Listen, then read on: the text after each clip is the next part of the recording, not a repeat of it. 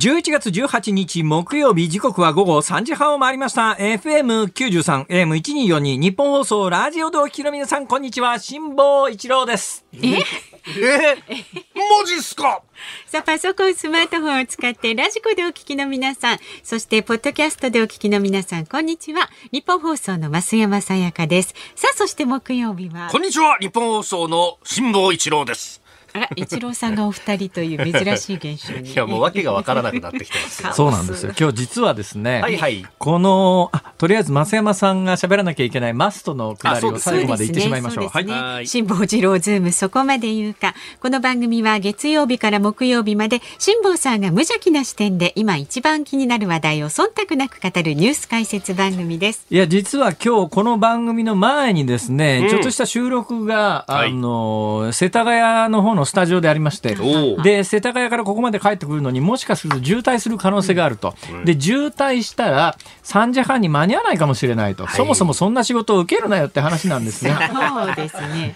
だよね。まあねまあ、世の中には義理というものがあるんですよ。企業の義理というものがあるわけでね。はいえーまあ、義理で受けたらですね、ええええええちょっとそれだけで、やばいんじゃないですか？間に合わない可能性がありますよって、こう言われたんですね。いや、大丈夫だよ。木曜日だろ。木曜日は飯田君がいるからさ、ちょっと待った最悪なんとかなるし。大丈夫のレベルが違いますよちょっとそうなんです。これがね、あの、もしね、月曜日が木曜日なら今週の月曜日は来てないですからね。今週の月曜日私朝起きてですね、大阪でめまいがひどくて、11時の飛行機に乗らなきゃいけないと。はいで、まあ、家からの時間を考えると9時には家を出なきゃいけないと。んで、8時から9時までの間の1時間に真剣にはい、これやめようかと。うんえーふらふらしてんのに、あの、それ空港まで行くのに車でマイカーで行くわけですよ。自分で運転してマイカー行って、めまいがしてんのに車運転して事故でも起こした日には取り返しがつかないと。んこれは世間に迷惑だと。えーで、どうしようかなって、休もうかなとこう思ったんですが、はいもし木曜日だったら、絶対休んでますね。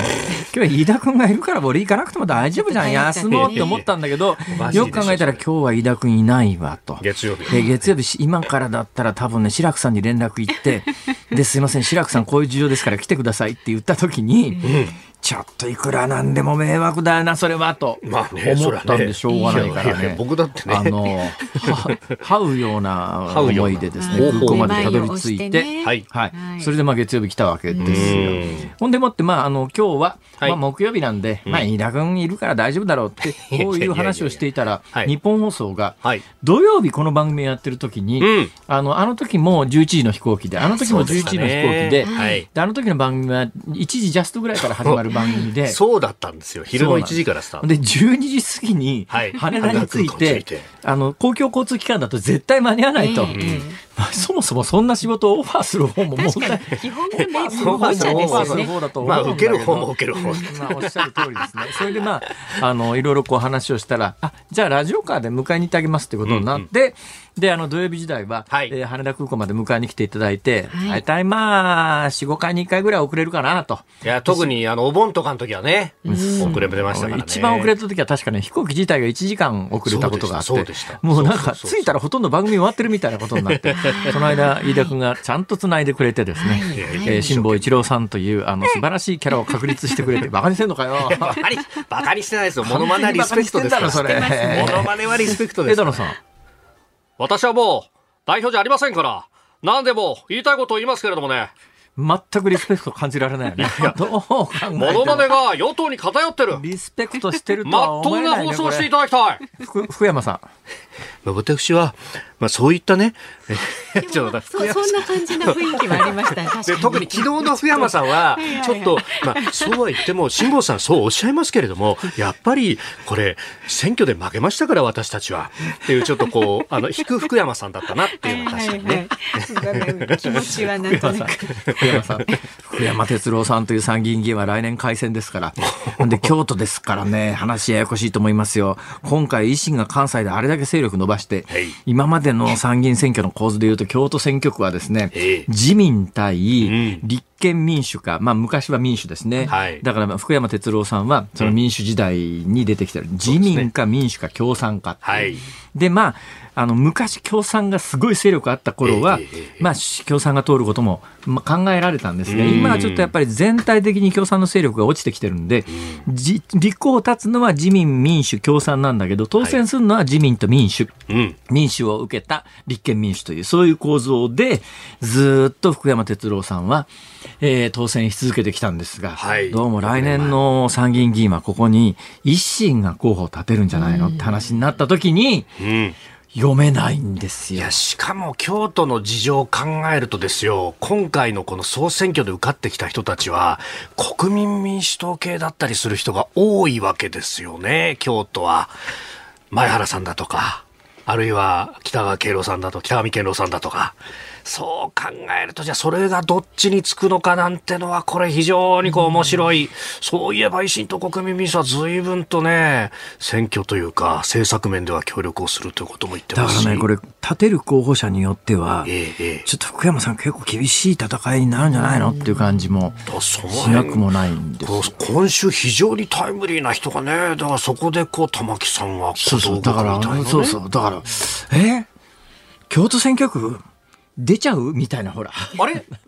まさかここに、ここに、それは無理だろ。いやいやだってさ、まあ俺、福山哲郎さんの、福山哲郎さんって、俺昔ね、京都のに、京都っていうのは、はい。あの、京都市長がいつも着物で出てくるぐらい、やっぱり着物産業とか和装産業っていうのは非常にはい。産業の根幹に位置してるわけで、うん。京都の政治家ってやたら着物着るよね。確かにそうやらしいなとか思うんだけど、ね。ほんで、あそこ西陣っていう織物があってですね、はい。西陣織のネクタイっていうのがあるわけですよ。はい。ね、その西陣織のネクタイのええ、私今から15年ぐらい前に賞をもらったことがあるんです。へえ。マジっすか？うん、まあ、なんだかよくわかんない賞なんだけど、ぶっちゃけ言うと、多分まあ、西陣織の PR のために、ん。まあ、それぞれか関西で、まあ、それなりに名前が通ってるかもしれないというような人たちに賞を与えてええ、表彰す、大体ね、まあ、飯田君はもう感づいてると思いますけど、何ですか？あの、賞というやつは、賞ね、な、あの、もらう側が名誉というよりはですね、はい。送る側のアピールのために存在するわけだよ。まあ、昔だから外国の勲章とかさ、はい。そういうのもそうだよね。だからあの、送る側の権威づけのために、な何々賞っていうのが存在するということが、はい。もう古来から、ね、まあ、あの、和の、要はを問わず、ね、ええ東西を問わず、どこでもやっぱり何々賞というのは、はい。それ、そんな賞いる？みたいなことも含めてなんだけど、それは賞を送る側の、うん。まあ、PR であったり、名誉であったりっていうと、アピールであったりのために、だから私もね、私を表彰してくれる、うん賞だったんだけど、うん。西陣織の賞だったんですよ。で、西陣織の、なんかネクタイね、はい。の賞を受けたんで、京都まで表彰式って言って、私ものこのこ出かけて行ってですね、表彰状みたいなんで、なんでパンナムの社長になってるんですか？いや、それ今分かる人ほとんどいない。いないですね。昔、大相撲の最後ね、最後あのトロフィー、でっかいトロフィー渡すときに、パンナムの人が出てきて、表彰状！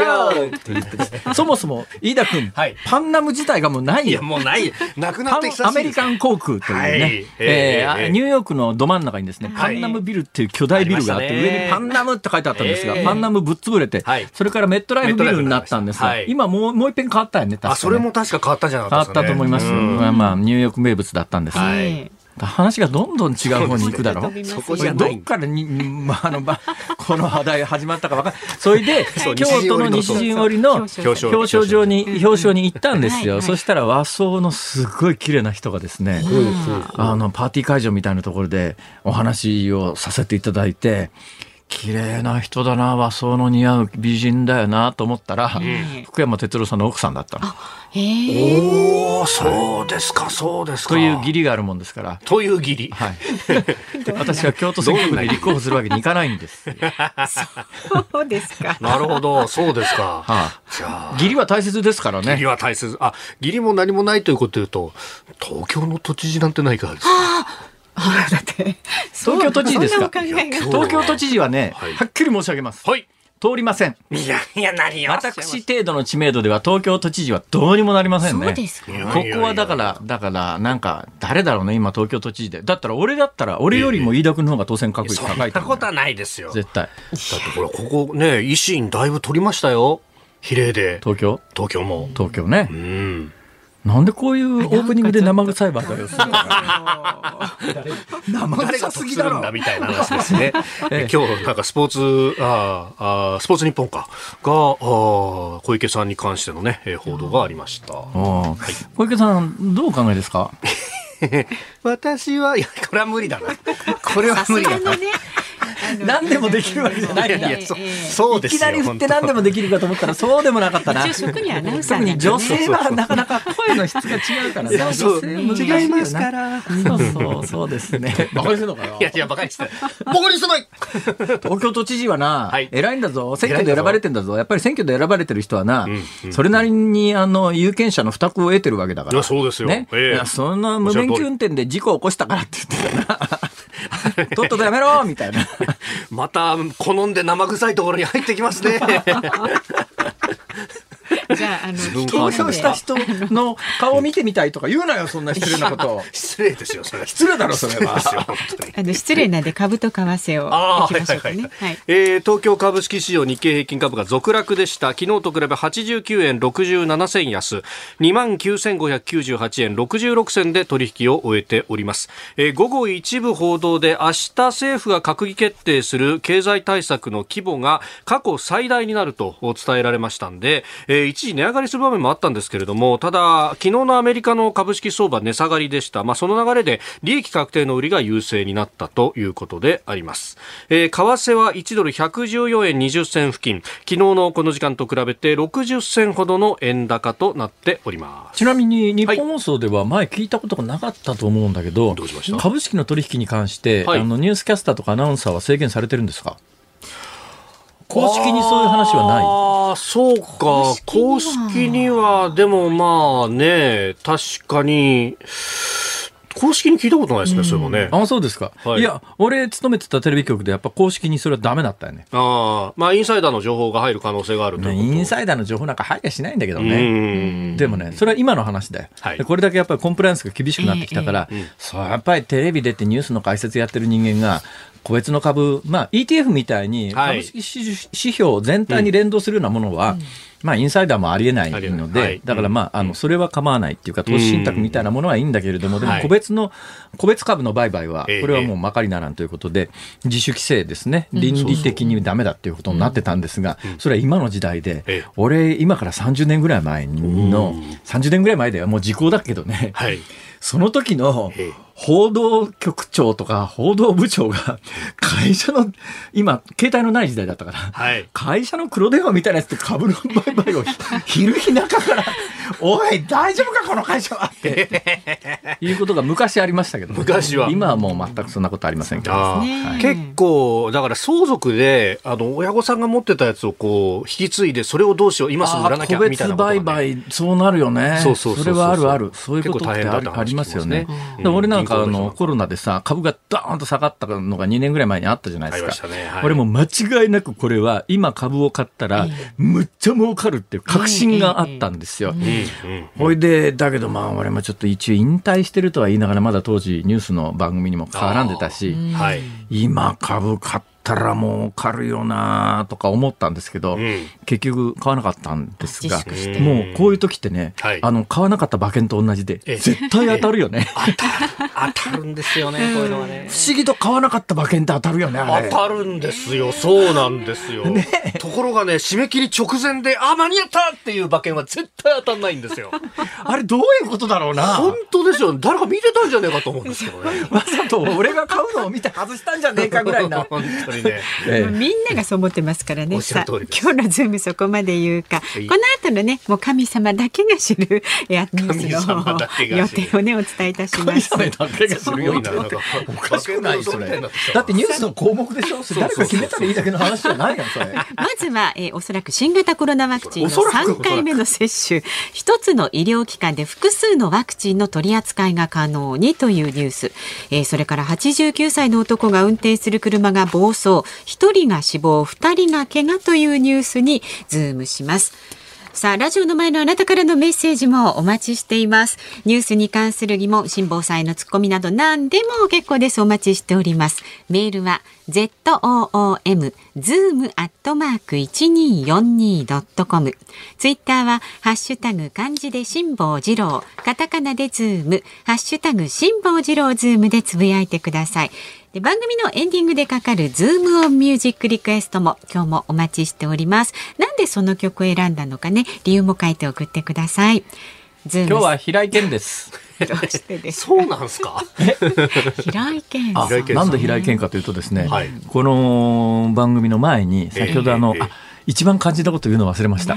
要するに土曜日時代にラジオカーを出していただいてた、まあそういうこともあってですね、今回私が遅れたらダメだということで、ええ。ラジオカーをありがたいことに日本放送が出してくださってで間に合っちゃったんですけど結果的には間に合ったんですが、はい。まああの渋滞してたら遅れる可能性があったという、その番組の収録の中で、平井堅の曲が流れたんですよ。はい。それでそれ聞きながら、ああ、平井堅かと思ったら今、何の脈絡もなく頭に平井堅っていう名前が浮かんだんですね。それだけのことですなんであのあなたが聞きたい曲何でも結構ですのでね送ってください。さあこの後はズームフラッシュをお送りします。サブリミナル。日本放送ズームそこまで言うか。まずは昨日夕方から今日にかけてのニュースを振り返るズームフラッシュです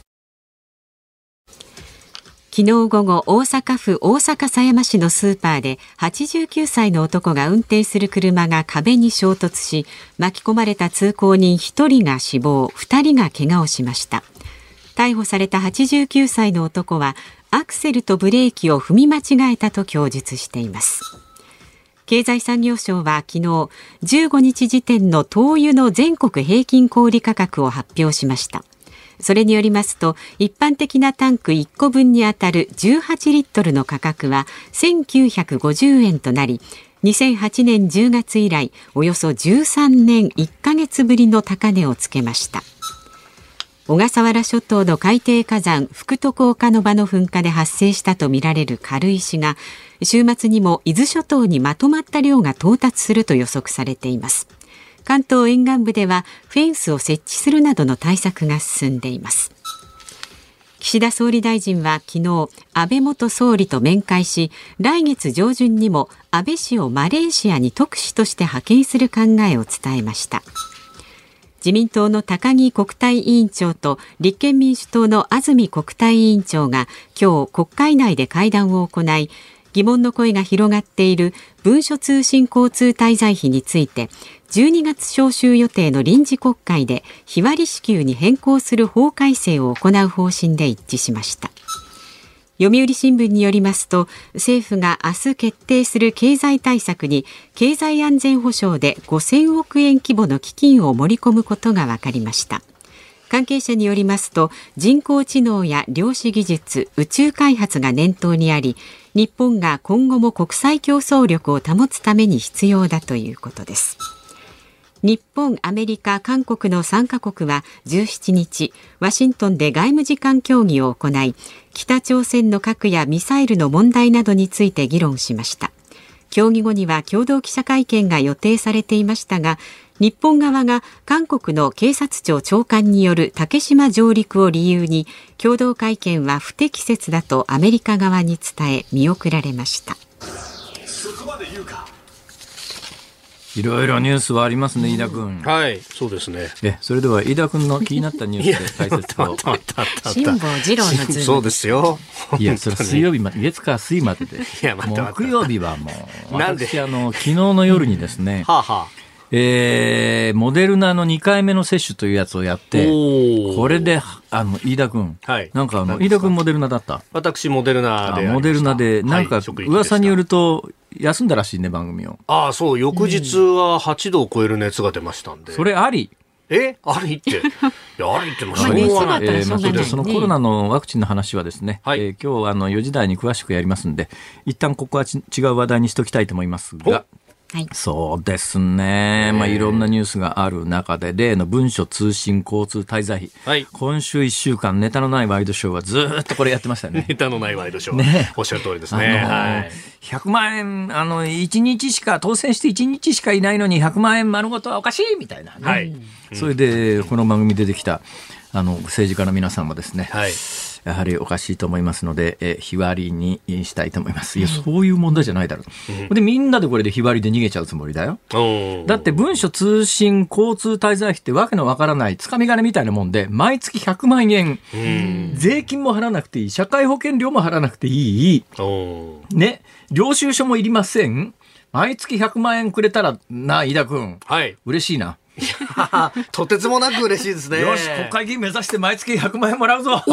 なんかこう、なんとちょっと今日は決意がというような志の低いやつだって出かねないよね。おー確かに。だよね。んうん。大体これね、はい時代遅れなんだよ、これ。昔、今みたいにスマホもありません。交通機関もちゃんとありません。えーでもやっぱり、あの、東京に出てきてる政治家の皆さんは地元といろいろ通信しなきゃいけませんからお金かかりますっていう、もうそんな中でお手盛りで決まったものが、本当はいろんなことが変わってきたんだったらやめちまうか制度変えた方がいいよっていう話、世の中にいっぱいあるんですよ。で、今回はまあ国会議員の一部の利権の話ですが、それ以外にも、今回あの、18歳以下の人間に、えー960万円という世帯主って最初に言った政治家が怒られてですね、世帯主じゃなくて、ええ。ええー世帯の中で一番給料の高い人間のっていう、はい。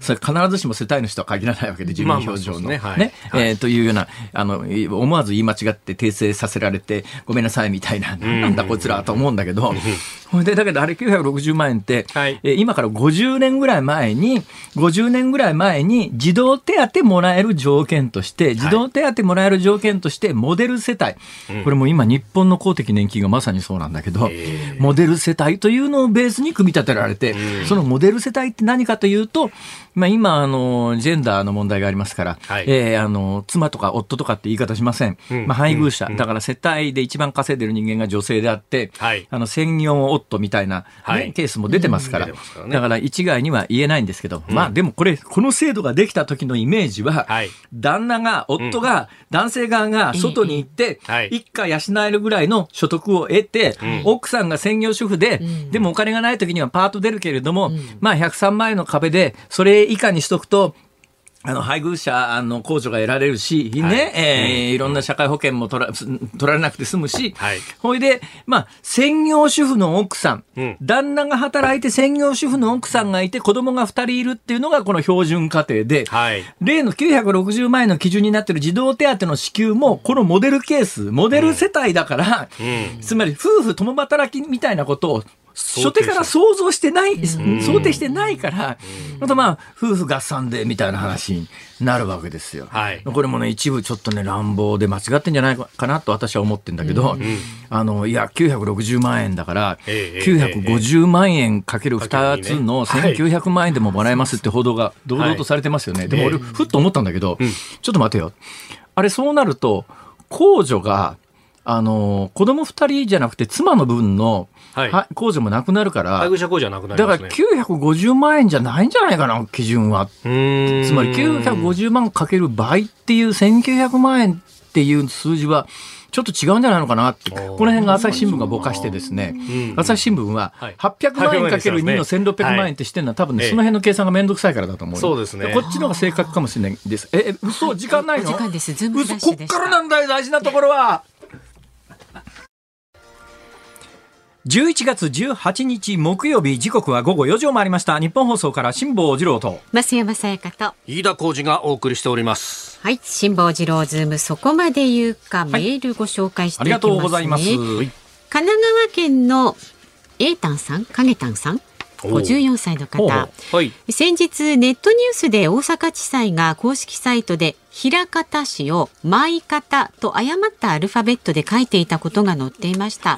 枚方在住の辛坊さんこのニュースどう思いますか、えー、ね。枚方大阪枚方市というのは、はい。結構大きな自治体でですね、40万人ぐらい人口あるんですよ。おー。この間私先週末長崎に行きましたよね。ええ。で、長崎行って長崎市の人口どのぐらいですかって聞いたら、40万人って答えが返ってきて、えうー、長崎県長崎市と私の住んでる、まあ、あの、裁判所ですら読み方がわからない平方市。えー、平方の平は1枚2枚の前を書きますから、まあ知らない人が前方というものはしょうがないかなと思いますけどね、大阪には難読地名というのはたくさんありまして、はい。放出。放出。放出、放出わかりますか？いろんなものを放出する放放出出だから。はい、放送の方に出出す。そうそう、放出と書いて、さあ、なんて読むでしょうか？飯田君は知ってそうだな。えこれアナウンサーとしては、これは当然、ここはですね、大きな中古車センターがありますから、関西人は100%読めます。え、これ市？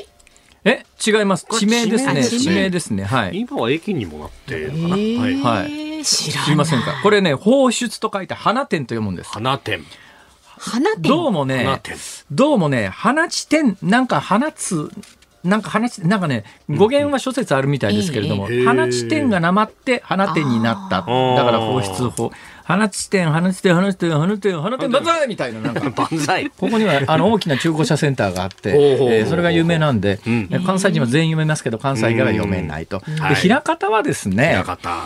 えー、枚方市自身がもうかなり前に、ん。舞方ちゃいますっていうキャンペーンを貼ったことがあるくらい、全国的には舞方って読む人が多いんです。2016年からやってるんですね。ここにはですね、関西でもう大阪近郊で遊園地全部潰れたって話はこの間させていただきました。今ここで言えと言われれば、大阪でこの20年に潰れた遊園地は全部、あの飯田君の飯田君の山手線の駅名ぐらいに喋れるんですけど、もうそれ時間がもったいないからやめときますが、はい。その大阪近郊の生き残った遊園地は今2つなんですよ。一つが枚方パークというですね、はい菊人形で有名なええあのところと、それからもう一つ生駒三条遊園っていうのがあるんですが、んまあ、基本もうここ2つしかないんですね。ー大阪近郊の遊園地は。はいで生駒三条遊園は知ってますか？生駒三条遊園。入園料が無料なんです。はいところ。。ここにははい世界一恐ろしいジェットコースターがあるんです。世界一恐ろしい。私、去年この番組で、はい去年この番組であの富士急ハイランドの絶叫マシーンにい。いろいろ乗ってリポートをしましたけれども、ましたね。まあ富士急ハイランドの絶叫マシーンは恐ろしいですけど、私が乗った中でジェットコースターで一番恐ろしかったのはこの生駒三条遊園というところの山の上にあるんですが、ここのループコースター、うん。これは恐ろしいですよ。何が恐ろしいかというとですね、私が行った時にほとんど客がいなかったんですよ。私一人しかいなくて、一人しかいない時にはジェットコースターは一番先頭に乗りますよね。ですね。で、これはね、後ろ向きループコースターで、前に向かってカタカタカタカタカタカタカタと最高点に達して、パーンと止め具が外れて後ろへぐるぐるっと回ってっていう、ジェットコースターなんですが、何が怖かったかってですね、カタカタカタカタカタカタっと前に向いて最高点に達した時に、下でガヤガヤみんなが騒ぎ始めるんです。おいおいおいおいおい止まったぞ止まったぞ近所に周りにえ落雷があったらしくて、電気が止まって、最高点に達した時に はい、俺一人だけを乗せて、ジェットコースターが止まったんだよ。マジっすか？それで、それで、生駒三条の一番高いところの、はいジェットコースターのええ先頭車両の一番前に乗っていた、あと後ろに下がるだけっていうタイミングで、ジェットコースターが止まって、はい周りにドッカンドッカン雷が落ち始めたのね。怖いっすね、それ。怖いだろ、これ。俺、俺、ここ先端にいるぞ。俺はね、身の毛がよだったよ、それ。ほいで、ふっと見たら、うちの母さんが上向いて、うん、見上げて笑ってやがってさ、お前、俺だけ乗せてそれはないだろうって。ほー、それこのはジェット。コースターは恐ろしかったね。俺は平石かと。いや、無事だったから笑い話で済みますけど。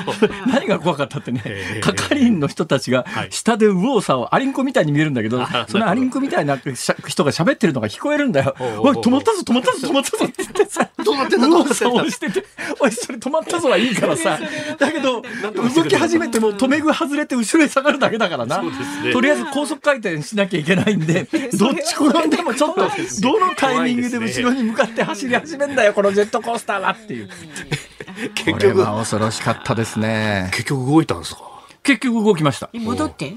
いや、だけど動きましたけど、そうじゃなくて、だからもう、あの、電気通いましたみたいな、なんか、プー。って案内は来ましたけど、その後、留め具が外れて、後ろへビヤーって下がって、360度回転して、指令通りに回転したんですね。だって止まらないもんだって。そうですね。一回転して、ほいで、まあ着地はいいんだけど、怖ーすごいジェットコースター怖いわーっていう、そういうことありましたね。なるほど。人生長く生きてると、はい。いろんなことがあります。そんなことがありますね。あの人生には3つの坂があって一番最後の坂はまさかって言うんですよ。なんすか、その披露宴の定番みたいな。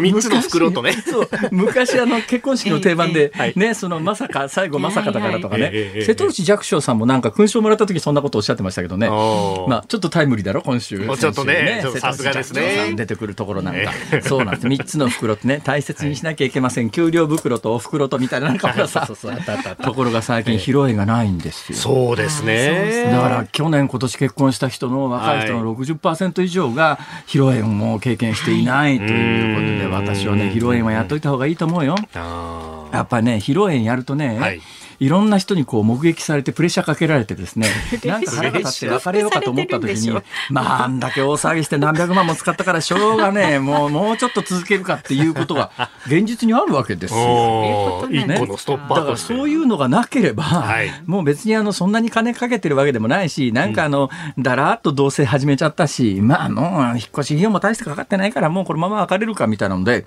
本当に別れる時も別れられるだろう。あの結婚式のプレッシャーは大きいんだよ。なる。みんなに祝いもらってさ、はい。周りの人間は必ず言うんだよ、ええ。離婚すると、離婚したやつのところ行って必ず、おい、祝い返せっていう。これよくある定番でしょ？定番ですね。祝い返せって、うん。でも祝い返せって言われちゃ嫌だからもうちょっと我慢するかみたいな。何の話をしてるんだ？本当ですよ。本当ですねダ話ですよ。居酒屋の 話かみたいな言われてあなます。たからね、ぜひあのお叱りの声でも結構です。ズームアットマーク一二四二ドットコム。ツイッターはハッシュタグ漢字で辛坊治郎、カタカナでズーム、ハッシュタグ辛坊治郎ズームでつぶやいてください。ズームオンミュージックリクエストお好きな曲送ってください、ね。平井堅 さあこの後は辛坊さんが独自の視点でニュースを解説するズームオンです。日本放送がお送りしています。辛坊治郎ズームそこまで言うか。辛坊さんが独自の視点でニュースを解説するズームオン。この時間特集するのはこちらです。新型コロナワクチンの3回目接種。一つの医療機関で複数のワクチンの取り扱いが可能に。堀内詔子ワクチン担当大臣は昨日新型コロナの3回目のワクチン接種をめぐって一つの医療機関で複数のワクチンを取り扱えるようにすると発表しました。これまでは同一会場では同じ製品に限っておりましたが交差接種を認めたため変更した形です。えーなんでそういう判断が行われたかというと、はい。全世界でワクチン接種に関するいろんな論文が上がってきて、どこの論文を見ても、まあ、違うワクチンを2回目に打っても、3回目に打っても、えーあの危険が明らかなあー副反応みたいなものが出てないと。えーいうことで、まあ、あのいいんじゃないのっていう、そういう方向性と、でやっぱり一つの、えー医療機関で一つのワクチンということにこだわるとですね、うーん。あの、うまあ、いろいろ来た人にあの人数集まらないから特に一部のワインワクチンでどうしても極めて低い温度でほはい。保管保存しなきゃいけないっていうことになると、そこを全部打ち尽くさないとみたいなことになるんで一箇所の医療機関で同じものばっかり固めて打つということになる、で日本はあれですか？ワクチンの選別ができないんですか？え打つ方は。私もね半年日本にいなかったから分かんないんですけど。選べるんですか？今まあ、うーん、選べるっちゃ選べるけどっていう感じで、基本的に自治体の、まあ、あ接種、個別集団はファイザー製と。で、えーまあ、国のあの自衛隊がやってる接種センターであるとか、あるいはあ職域接種だとモデルナみたいな。つまりどこの会場を選ぶかによって、でワクチンの選別が、はい。選択ができるということですね。ただ、あの初期においては、うん。高齢者向けはジョンソン、ジョンソン・ジョンソンじでね、あの、ファイザーだけ、フファイザーね。ァイザー中心っていう、最初にごく初期に、えー今年の2月、3月に、まずあの、医療関係者先行してはい。打ち始めた時はファイザーでした。だからまあ、認可のタイミングによって、で、はい。日本で今認可されてるのはごめん、俺も太平洋横断中の話なんでだーっと新聞まとめて読んだ知識しかないので、よくわかんないんだけど、俺の知ってる限りは、ファイザー、モデルナに続いてアストラゼネカも日本で認められてますか、そうですね。アストラゼネカは認めているんだけれども、ん。接種が実際は行われていないですか、んえーで、余っちゃう。うともったいないので、台湾に打つ、あの、はい渡そうかみたいなことが一時期ニュースになったというふうにええええ聞いてますが。もう渡してますね。あそうですか、はい。えーということで、えーこれが非常に問題なのはですね、アメリカなんかはこれに加えて、ジョンソンジョンソンとか、はい。まあ、ヨーロッパの別の国ではいろんな他のワクチンなんかもうん認可されてるわけですよ。はい。そうすると、これ日本人でも海外で、ええまあ私のようにアメリカでジョンソンジョンソン打ちました、ええ私が特殊な例ではなくて、結構そういう例,、例あるんですね。うん特にジョンソンジョンソンの場合は、1回打ちで済みますから。はい。だから他の2回打ちのワクチンだとなかなか時間が取れないけれども、1回打ちならいけるよっていうんで、1回打ちのワクチンしか打っていないって日本人もたくさんいるわけですよ。うん。だけどこれ、今後日本でワクチンパスポートというのが今議論されてますよね。ワクチンを打って、ワクチン接種証明のある人は、うん。あのー GoTo で、ごめんなさい、割引できますよ。い。ここで今説教するとちょっとざらつくな。私昨日ファイザーの2回目じゃなくてモデルナの2回目打ってますから。そうですね。そ大うですね今朝、はい。あのーその某世田谷のスタジオに入る時の検温が、はい。えー、36.2度だったんですよ。こ。れ全く平熱ですよね。全く変ですね。私大体まあ何回測ってもどこで測っても36.3度以上になることが過去何ヶ月間ないんです。ええないで基本そのあたりが平熱でしょう。はい。そうでしょうね。今日はあの世田谷からですね、ええ日本放送のラジオカーに送られて、はい。えーこの本番直前にはい下のスタジ、下のスタジオっていうか日本放送の入り口のところに検検温所がありますね。ありますね。あそこで見たら36.6度だったんです。お、なるほど。これって6.6度か。副反応？うーん。もし昨日の夜ですよね。昨日の夜の6時です。なるほど。あの24時間ぐらい経ってからね副反応出るっていう方もいますからね。そうなの、はい飯田君、はい次の日ずる休みした時どうだった待って待って、ずる休みじゃないですよ。何言ってんの？ずる休みじゃない。えー、査定の皆さん、飯田君はワクチン2回目の時にずる休みしてますよ。ずる休みはしてないですよ。いや、あのーお昼10時に打って、で、翌朝は、えー、8度3分ぐらいまで行きましたね。あ、翌朝のタイタイミングで8度3分まで行きましたか、大体24時間よりちょっと前ぐらいですよね、だからね。へーええええええ神保さん。それ頭にですね、氷のを乗せて温度をとりあえず下げて、どうせこれは感染したわけではなくて、はい。副反応で発熱してるだけだから、うん。別にこれで他人に感染させるわけもなく、はい。だったらもうそれは、あの、氷のうで頭冷やして、スタジオに来てオンエアをなんとかやろうと、そういう人はね、ええ。ボーナス2割増しです。いや、待った待った待った。そんなことはないです昔だったらまだしもですね、このご時世そんなことやってたら逆に怒られますからね。それはだって、虚偽申告をしたってことじゃないかと。体温に関して。さ、さすがにまずいなと。いや、この間私の知ってる構成作家はね、はいここに入るときに、はい。あの、外の自動販売機で買ったコーヒー持って入ろうとしたらですね、あそこの慶応のところで47度っていうのが出て ですね、大騒ぎになったらしいよ。熱いもの持ってるどうやって測ってんだよそうそうそう。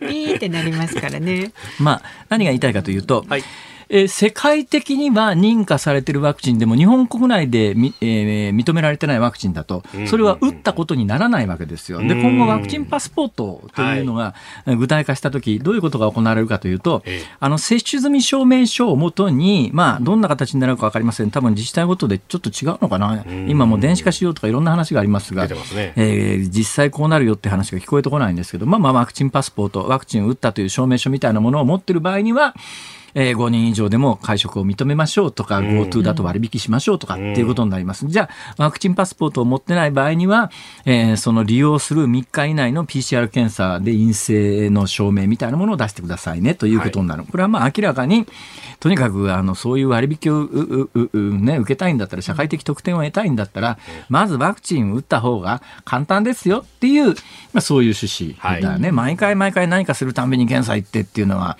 そこで全部ただで行政がやってくれるんならいいけれども、そういうわけにもいかない状況の中で、これはワクチン打ちなさいよということなんだけれども、うん。海外で日本で認められないワクチンを打って帰国する人ってそれなりに数いるんですよ。でそういう人たちが今みんな困ってるのが、はい。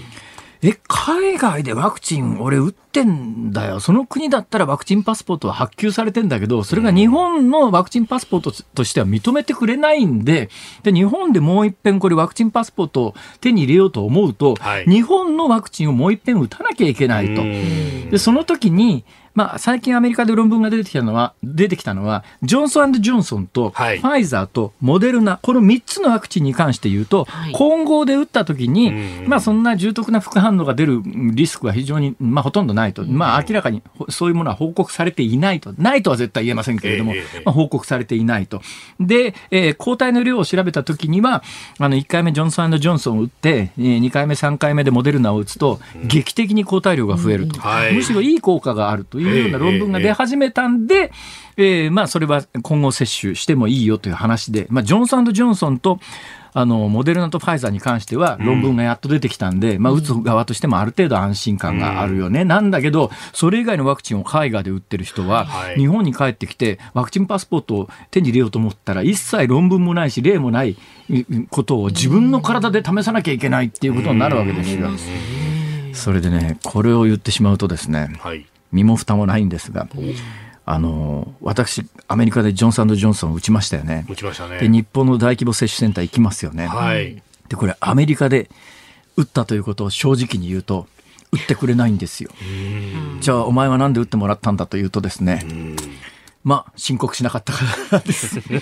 でもね、それって、あの、よく読むと、はい。日本で打ったことがありますかとも読めるんです。おねえーま海外で経験がありますかとかありませんかとかどこにも書いてないんですよ。ただ違法かどうかというと、はい違法とまでは言い切れない。いけれない。ね、もしそこに私はね、あの、海外も含めてワクチン接種の、えーあの、経験がありますかみたいなことが書いてあったら、さすがに俺もこの立場で嘘つくわけいかないなと思うけれども、そういう熟読ガン見して、ね、俺もあの一応法学部出身だから、はい。これ条文を読むときにどう読めるかというのを考えるわけですよ。全部熟読したときに、必ずしもこれは申告しなくてもいいかもね、こっから先は自己責任だよねって判断できるぐらいの領域、ギリギリの領域だったから私は、あの、アメリカでジョンソンジョンソンの1回打ちを打って、で、なおかつ、あの、もう論文が出始めていて、1回目ジョンソンジョンソンを打って、2回目にファイザー、モデルナを打っても、まあ、そんなに危険はないっていう論文がもう出始めてましたから、まあはい、だったら受けに行くかっていうんで、昨日、モデルナを受けに行ったんですが、まあ、私みたいに論文が出始めてるものに関しては、ある程度自己責任で判断がつく、判断の材料がありますけど、それ以外のワクチンに関しては判断材料がないんですよ。うん。そうするとあとそれ、あなたの判断で日本国内で何とかしてくださいねっていうのは、ちょっとなんか無責任じゃないのかなっていう感じはね、ぶっちゃけするんだな、これ。うんうんうんええ。ということで、えーっと、今、1回目、あの、ファイザー打たれた方、あるいは、あすあの、えっと、モデルナ。を打たれた方、えーはい。3回目、えーどっちでもありというのが今、政府方針ですから、はい、えーその時に、まあ、皆さんは選んで3回目を打つということになりますが、まあ、今まで出てるいろんな論文を総合すると、どうやらこのワクチンに関して言うと、打ってから8ヶ月ぐらいまでは、かなりの有効性を保つけれども、8ヶ月を過ぎると、はい。有効性が落ちてくると。はいだからまあ今3回目接種っていうのが話題になってるのは今年の2月に医療関係者先行して打ってますから、はい。その2月に打った人はそこから8ヶ月でプラス10月なんでそろそろ、あの効果が落ちかけてるんじゃないの？この辺でブーストの3回目の接種をしておこうと。うんまあこういうことになるわけですけれども、まあ数は足りてるようですから別に焦る必要はありませんが、はい。まあでもね、こうやってあの今日本では、えー今日あ朝新新聞を読んでいたら、えー一部のメディアで、あのーうんこの新型コロナワクチンの危険性みたいなことを匂わせる記事があったんですよ。うんだけど、うん。あの、例の昨日この番組で取り上げた HPV、はい。ヒトパピロマウイルス。はい、えー子宮頸がんのおウイルスに対するワクチン、はい。あの時2013年に日本です、日本です、定期接種が始まった時の、はい。あの競争局みたいなことが今回、その同じメディアがやらなかったうん。というのが、非常にあの、うん新型コロナのワクチンが急速に進んだも理由だし、うんで、私なんかこう実際、ああの時に、まあ、昨日もお話しましたけど、うちの娘に打つか打たないかっていうことで、悩みに悩んだ時に、やっぱりあの打つリスクと打たないリスクと必ずありますからね、はい、ワクチンのリスクは常にゼロではないっていうのはもう歴史が証明してます、うん、ただし天然痘のワクチンなんかがあの象徴的ですけれどもやっぱり打つリスクと打たないリスクというとやっぱあの打った方がいいよねっていうところの判断で、はい、俺さ今日さ、うんなんかものすごい重要なこと言おうと思って今モーション起こしたんだけども、はい、飯田君の顔見てたら忘れちゃったよ。いやいや俺のせいじゃないでしょ。うちょっとどう いうことですか？なんだろう。本当。人のあの思考をなんか妨げるような 待て待て待て。あのオーラ出してるよね飯田君そんなことないですよ。もう じっと今待ってたんですから、まあ、こいつは一体何を言うんだろうと思って待ち構えていたらなんかあのぐるぐるぐるぐる池の周りを回ってるみたいで全然飛び込む気配がないなこいつはと思っていただろう。必死に思い出そうとしていただったらそのそれをさ飯田君先行して、はい、この男は今何かを考えて思い出そうとしてるよな、ね、だったらその間何か喋って繋いどこうとかなんで思わん？いやいやいや思い まあ思いますけどね。いやそれこそねやっぱあの新型コロナの今回のこのワクチンに関してはその子宮頸がんワクチンの同じ説を踏んじゃいけないって、まあ、お医者さんだとかあるいは厚労省の人たち取材をするとそこすごく気を使っていたし、まあ、何だってこう情報は出すというようなね、えあとお医者さんたちも独自にツイッターの、ね、えアカウントなんかでデータを出したりなんかもしていたので。私は私はね子宮頸がんワクチンに関しては娘に当時、もう今から7年も8年も前にあの大騒ぎになっている時にうちの娘には打たすっていう決断をしました。はい、で私がなんで当時打たすという打つという決断をしたかの思考回路に関して言うと、はい、詳細に書き残してですね、書いてですね、えー、明日発行のメールマガジンに書いておきました。何？まさか大事な話はステマじゃないですか、ね、違う違う。違う違う。違う違う。そうじゃなくて。そうじゃなくてね。やっぱり、ね、そうじゃなくて、うん、そうじゃなくてね。あの副反応のリスクという話なんですよ。はい、それでねあのあの時に大騒ぎになった時に世間が追随して、はい、なんか HPV のワクチンは危険だっていうのをこう大騒ぎ、メディアも大騒ぎしたし、世論的にも大騒ぎした最大の理由は、ワクチンの副反応っていうものに対しての理解が乏しかったんだよね。で、今はみんなワクチン打った後、はい、特にモデルナなんか、はい、まあファイザーもそうだけど、むっちゃ痛いじゃんみたいな。筋肉痛みたいな痛みがね、す。ごい何日も筋肉痛で痛いじゃんとか、打ったところが腫れることもあるよねとか、はい、翌日高熱出ちゃうこともあるよね。会社休んだり、ね、これがね、あの HPV の時にもしこんなことになってたら、マスコミ騒いで、これ翌日発熱したやつが何人みたいな。で、今、でも厚生労働省もね、姑息だなと思うのは、本来やっぱり HPV のワクチンが大切だと思うんなら、2013年にマスコミが大騒ぎしてる時に腰引かずに、うん、いや、大切なんです。そういう副反応はあるんですと。うん、ね。だけど、ここまで許容できる副反応と、許容できない副反応なのかどうなのか、打たないリスクがどのくらいあるのかみたいなことを、当時、ちゃんと厚生労働省は説明するべきだったんだけど、それを放棄して、うん、で、今、このタイミングでなんで HPV のワクチンワクチンの接種干渉をもう一遍始めたかというと、はい、新型コロナのワクチンで、みんながワクチンどういうものかっていうと、相当今理解してて、うん、ああ、打った後なんかやっぱり体調悪くなったり、熱出たり、痛かったりするよね。それぐらいはやっぱ副反応として、ワクチン打った後あるじゃんって、みんなが理解してるこのタイミングに乗っかってきてるわけで、まあ私はその判断はまあこのタイミングまで、うん、このタイミングでそれをすることにネガティブじゃないけれども、えー、だけど、ちょっと姑息だよなっていう気はするんだ。やるべきことだったらもっとちゃんと前にやっとけっていう気が。すごくするんだなでそれで利を尽くして説明したときにそれがわからない国民ではないだろうというふうにも思いますしね決してリテラシーが低いわけじゃないと思います、ね、わからない国民ではないだろうのところが枝野さんが入ってた そんなことありませんよ上げ足取りばっかりするのはとてもフェアではないとまっとうな放送を目指していただきたいすごいクオリティ上がってる。今のはね。でももうな、やめちゃったんだよな。そうだよな。次の人のままたモノマネやんなきゃ。日本放送辛坊治郎ズームそこまで言うかをポッドキャストでお聞きのあなた。いつもありがとうございます。増山さやかです。お聞きの内容はポッドキャスト用に編集されたものです。辛坊治郎ズームそこまで言うかはラジオの FM93 AM1242 に加えてラジコでもお聞きいただけます。ラジオラジコではポッドキャスト版にはないコンテンツが盛りだくさんアトムさん吉田由紀ちゃんの中継企画さらに辛坊さんが「夕刊富士」の気になる記事を解説するコーナーそして辛坊さんが聴きたい曲をお送りする「ズームオンミュージックリクエストなどポッドキャストでは聞けないあんなことやこんなことがいっぱいです。ポッドキャストを聞いた後はぜひラジオラジコで辛坊治郎ズームそこまで言うかをお楽しみください。11月18日木曜日時刻は午後5時を回りました。こんにちは辛坊治郎です。こんにちはニッポン放送の増山さやかです。こんにちは、ニッポン放送の飯田浩司です。ズームそこまで言うか。この時間はズームオンミュージックリクエストをご紹介していきますよ。どうしました CM の間にね、ええ。メールチェックしてたんですよ、私今週ねスマホを持ってくるの忘れたんですね、あはい。はいで SIM カード入ってないバックアップ機しかないんですよ、でこのバックアップ機は w i f i しか繋がらないんで、ええ日本放送の w i f i 拾わないと通信ができないんですね、それ で今日一日メール見られなかったんで、はい。今バーッとメールチェックしてたら、えー明日。あ明日、川田博美さんの新刊が出るそうです。あそうですか。あ、そうなんですね。で川田博美さんの新刊にどうも私のことが書いてあるらしいという話でですね、へだからもしよろしければ、はい。ね、まあぜ読んでいただければひお求めになってください。朝の番組とかいろんなところで書いてますもんね。でも、朝日新聞出版なのこれ。いいじゃないですか。いいじゃないですか、別に。小さい。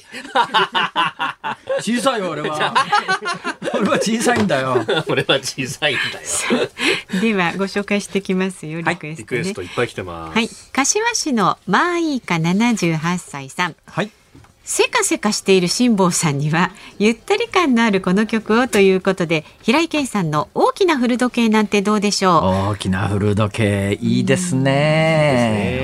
本当に。はい。この方ね濡れてに泡の100万円バレちゃって困っている議員さんにネジ巻き直してほしいですからって大きな古時計だからネジ巻き替え直し直すんですね。そう昔の時計はネジ巻いてましたからね。うまいねどうも本当に 78歳よ年の子。それから千葉県松戸市の豆助さん59歳の方。平井堅さんのポップスターお願いします。ね、ドラマの曲が聴きたくなりました。そして忖度などではありませんよ決して。今日の気分は平井堅さんの曲をお願いします。やっぱりねこれだけね日が短くなってきてこの時間でもう真っ暗じゃないですか東京有楽町は。こういう気分の時には平井堅が聞きたくなるんです。なるほど。そうなんだえそれから杉並区の桜エビ太郎さん54歳の方辛坊さんなぜか平井堅さんの瞳を閉じてが聞きたくなりました。なぜか。なぜか。この曲を聴いて私の中のモヤモヤを洗い流したいです。おー。さあそして藤沢のおじさんライダーさんは、ええ。エンディングリクエスト、はい。同じ県でも、うん。松平健さんの松健サンバでパッと明るい気持ちになりましょう。お喧嘩売ってんのかよ。好きな曲でいいじゃないですか。嫌いでなくと。そうですか、はい。えーそれではですね、はい。えー発表いたしますはい。平井堅うん。大きな古時計、おー。はい。ネジ巻き直すというやつでね。マイカさんのそうですね。うまいねどうもっていう。はい。はい。じゃあ座布団一枚。座布団一枚。25分頃ねエンディング曲としてお送りいたします。で今日はですねプレゼントがあるんです。サントリーからプレゼントのお知らせです。今日はですねボジョレ・ヌーボーの解禁日なんですよね。ああ今日木曜日か、そうそう。そうです。第第3三木曜日。ねそんな年に一度しかない解禁の瞬間を楽しんでいただきたく瓶詰めしたてのボジョレ・ヌーボーをいち早く空輸で日本に運びました。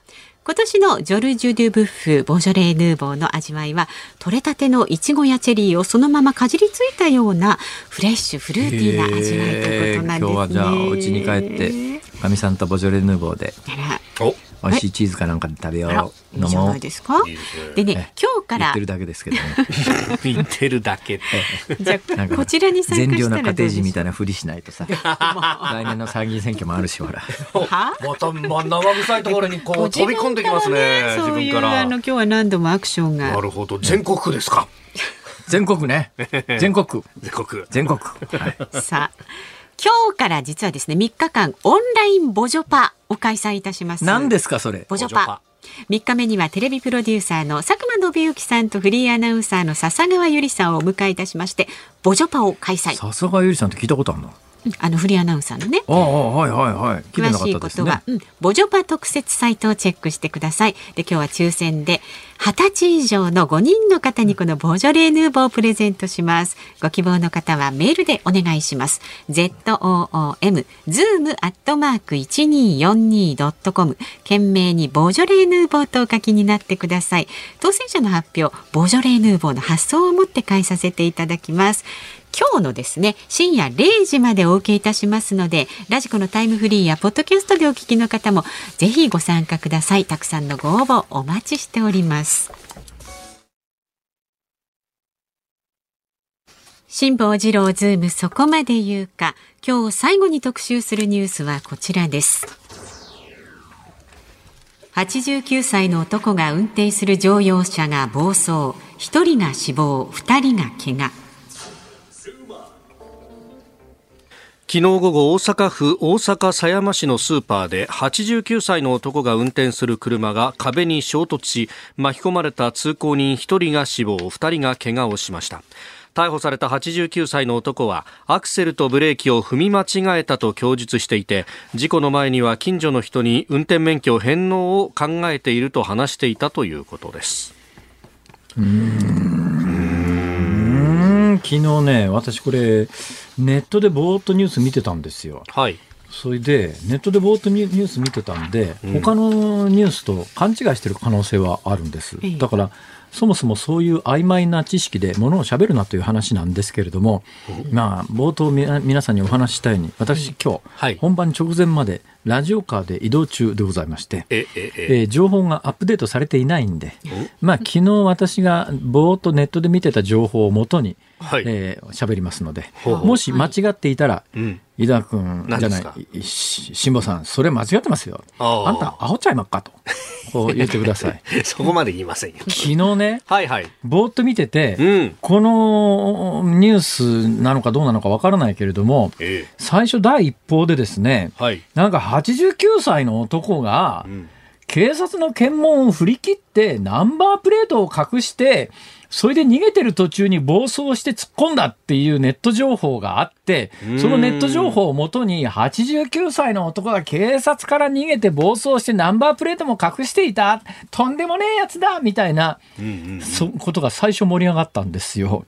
ところが事実関係が明らかになるにつれはいえそんな話どこにもないよねって話で、ん。第一報段階で誰かデマ飛ばしたやつがいるんじゃないのと。だからネットのニュースって危ないなっていうのをね、私は昨日一日時系列でぼーっとニュースを読んでて、うん。この事件に関してなのかどうなのかの、今まあ、あの、いきなり喋り出しといてこんなこと言うのも申し訳ないけれども、確証は持てないんですけども、私の記憶の中にあるのは同じようなこの事件だったような気がするんだけども、なんかごくごく初期に報じられたことが全部間違いをもとにそれでまあいっぱいこうネットの書き込みってはいすぐなんか出てくるとそれに応じてダわーッと書き込みが出るじゃないですか。89にもなってナンバープレート隠して走るって暴走族かみたいなね。それで警察の検問塗り切れてね、て静止を振り切って暴走したみたいなね。うんいや、そんな話じゃ全然ないじゃん。これもう単なる、単なるというと大亡くなってる方が結果が渋滞すぎるんですけども、はい。まあよくあるご高齢の方のアクセルとブレーキの踏み間違い事故とうんいうことなので、はい。そうすると第一歩で伝えられた状況と全然違って、まあ、私が申し上げたいのは、ええ。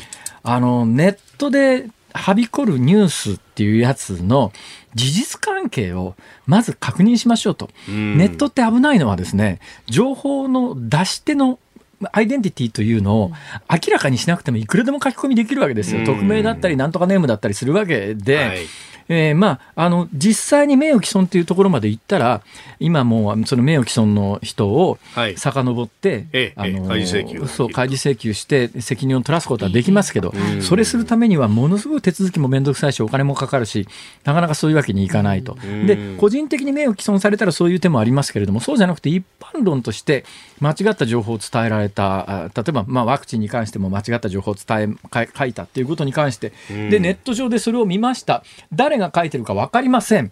でもね、ネットで、あの、活字になってしまうと、従来の在来のメディアが活字化するのと、はい見かけ上ほぼ同じだったりすうんる区別がつかないんですよ。一昔前ははい個人の発する情報ってガリ版刷りで手書きだったりなんかして、うんそうすると、これはまあそんなに信用できないよね。だけどまあ一応、何々新聞の、まあもちろん何々新聞って背負っていたって平気で嘘書く新聞はありますよ、そりゃ。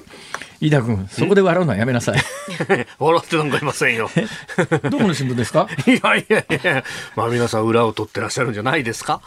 そうですよ。それじゃあなんで2013年のさ、あの時にさ、あの、ね、あの、はいはい。因果関係が明快でないのをうん、社会面で大騒ぎして、副反応。えー副反応が因、もう間違いなくそれの副反応である。で一応なんか読んでると、はい。断定はしていないんだけど、ええ紙面全体のイメージで言うと、はい。ここで苦しんでる女性は100%このワクチンの副反応だって受け取れるようなうん。報道をしたことについてん。責任取れよ。おっしゃる通りだと思いますよ、本当に。なあ、うん。これだからイメージなんだよ。だからそのイメージ作り出したから、だから、まあ確かに丹念に読めば、はい。えーそこまで因果関書いてない。係はあの証明されていないとかって、ええ。どっかに一行書いてあるんだけども、ええ。見出しと違うの。全体のイメージで言うと、うんそれはもう100%直結してるとしかみんな思わないわけだよ。うんうん。忙しいから中までね、そんな名前名ないですから。乗ってるメディアでもそういう嘘を書くんだけど、はいでもやっぱりネットの書き込みと違うのは、そうやって名前名乗ってるね、メディアがそうやって嘘ついた時には、やっぱり歴史に裁かれるということがあるわけですよ。はいで10年経って、うんいや、全世界で子宮頸がんワクチンが一般的に普及し始めていて、日本だけ遅れていて、えーおそらく、あの、ワクチン接種のタイミングを逃した、はい。数万人の女性が子宮頸がんになって、そのうちの何千人、多ければ何万人が亡くなるかもしれないっていう、はい。じゃあ誰が責任なんだって言ったときに、やっぱり2013年の日本の接種が始まったときに、反ワクチン運動みたいなものに加担したメディアがあったんじゃないのか、どこのメディアなのよ、朝日新聞か？みたいなところで、あの責任追及されるわけですよ。はい。まああの看板背負っているメディアというのは、嘘を書いたとき、後で責任取らされる。うん。だからまあ、そういう意味では、ええ。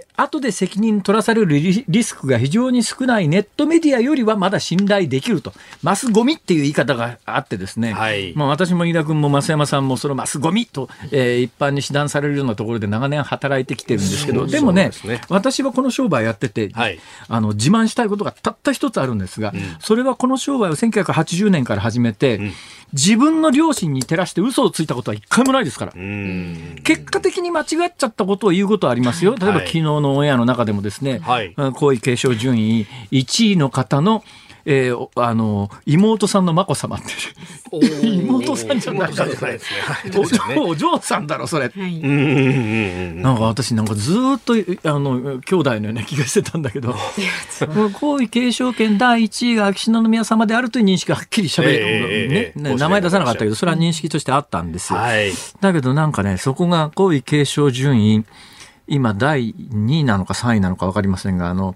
えっ、と、悠仁親王殿下。はい。えっ、と、どっかこう混同してるところで、悠仁親王殿下から見れば、姉、姉になる。姉になるんだけど、はい。昨日思わず言い間違えたんだけど、それはやっぱり辛坊治郎が昨日言い間違えたっていう、これも表に出るわけですけど、うん。ネットの書き込みの恐ろしいのはね、どこの誰か分かんないやつが平気ででたらめ書くんだよ。うん。だからね、これは怖いと思うんだな。で、この自動運転、自動ブレーキの問題あじゃなくて、あの、そういうのが日本で普及が遅れてですね、もう国交省と警察庁と一部の自動車メーカー、それも開発の遅れて一部の自動車メーカーが結託して、うん日本の自動ブレーキ普及を妨害してたという歴史的な事実がありますから本来誰か責任取れよって話なんだけども、誰も責任取らないんだよ、これが。そのあたりの話はね、はい。私のメールマガジンをお読みになると、また まあ、もろまじゃないですか。ステマどころステマじゃないよ。もろまだよ。ちょっとですね。ズームオンでした。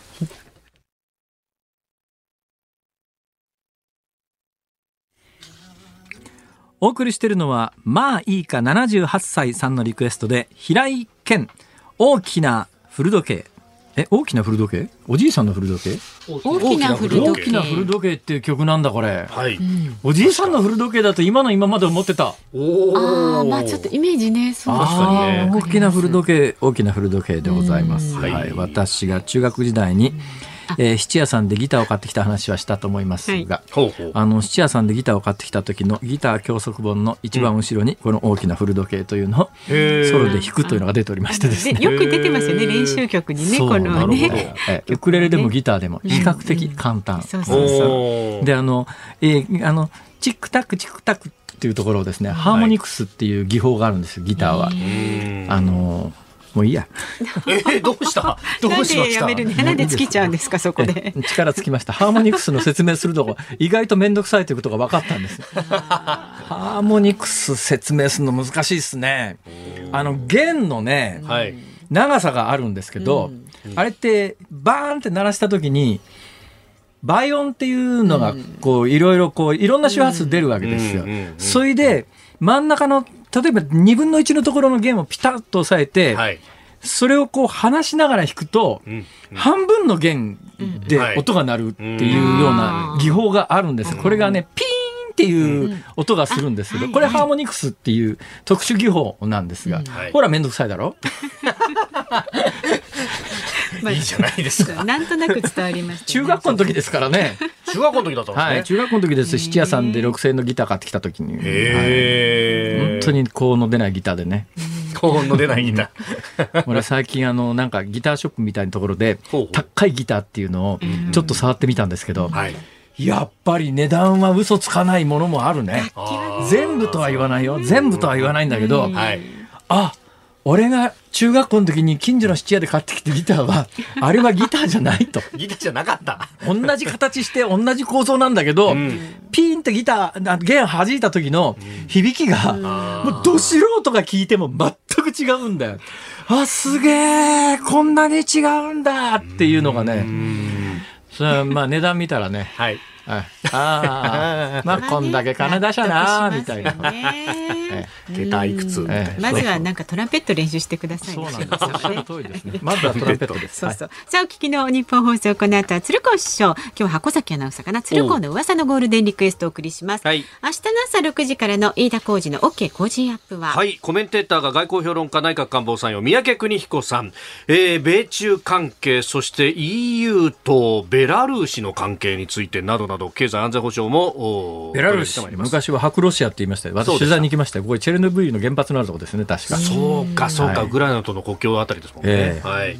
さあ、そして来週月曜日のこの辛坊治郎ズームそこまで言うかゲストは東京大学、えー大学院特任研究員の坂本遥さんをお招きします。はい、明日は春風亭一之輔さんの番組ですね。はい。はい。8時から聞いてください。私のことを海に浮かんで迷惑なやつで軽石と一緒だって言った一之輔さんの番組です。